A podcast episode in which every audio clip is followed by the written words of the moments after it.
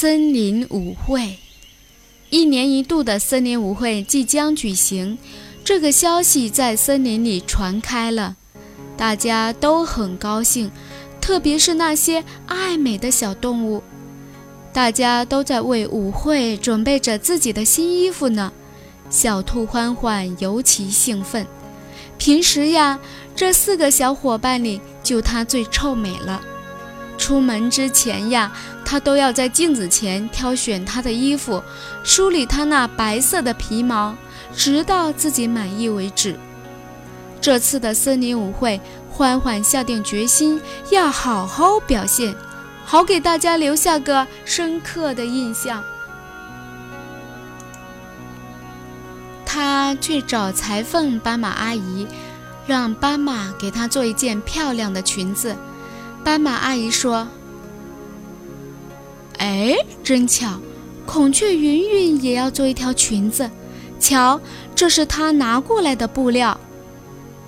欢欢急忙说：“斑马阿姨，那我也要做一件跟孔雀云云一模一样的裙子。”斑马阿姨说：“哎，这恐怕不好吧？你的身材和孔雀不一样，如果穿一样的，可能不会好看呢。”不嘛，我就要和孔雀的一样。欢欢嘟着嘴说道，一副蛮不讲理的样子。斑马阿姨只好照做了。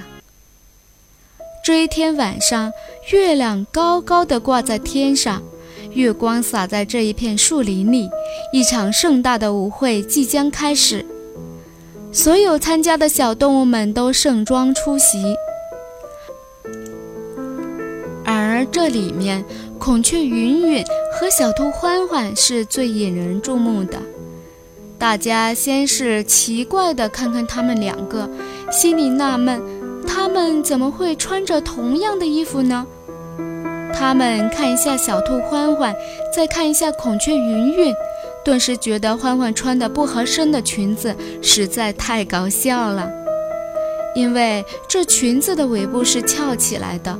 小兔在一蹦一蹦的，显得特别滑稽。而那边的孔雀呢？这件裙子穿在它身上，让它显得更加的漂亮了。它大方地踱着步，并和大家亲切地打招呼，显得优雅极了。大家都对它投来了赞美的目光。欢欢看到这情形，生气极了。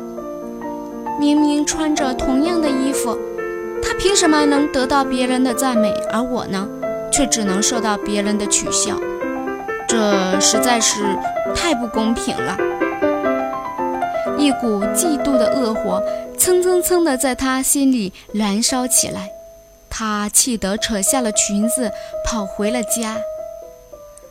兔妈妈问他：“我可爱的小公主，你回来啦？”欢欢接着嘴，半天不说话。这时候，爸爸跳过来说：“是谁欺负我的宝贝女儿了？快告诉爸爸，爸爸帮你收拾他。”是孔雀云云，我和她明明穿着同样的衣服，可是大家都嘲笑我，却赞美她漂亮，这实在是太不公平了。我的宝贝女儿，其实你也很漂亮。你看，你有红宝石一样的眼睛，雪白的毛茸茸的皮毛，看起来多高贵呀！爸爸看看欢欢的裙子，接着说：“只是你这套衣服选的太不合适了。如果你选一套合适点的衣服，我相信大家也都会赞美你的。”妈妈亲切地对欢欢说：“每个人身上都有自己的优点和不足，你应该多看看自己的优点，做最好的自己才是啊。”小兔似乎明白了什么，它又跟往常一样开心地又蹦又跳。好了，小朋友们，我们的故事就先讲到这儿。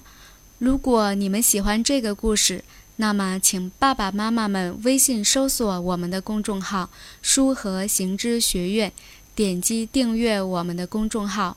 我们将给大家带来更多精彩的儿童故事和优质的教育资源。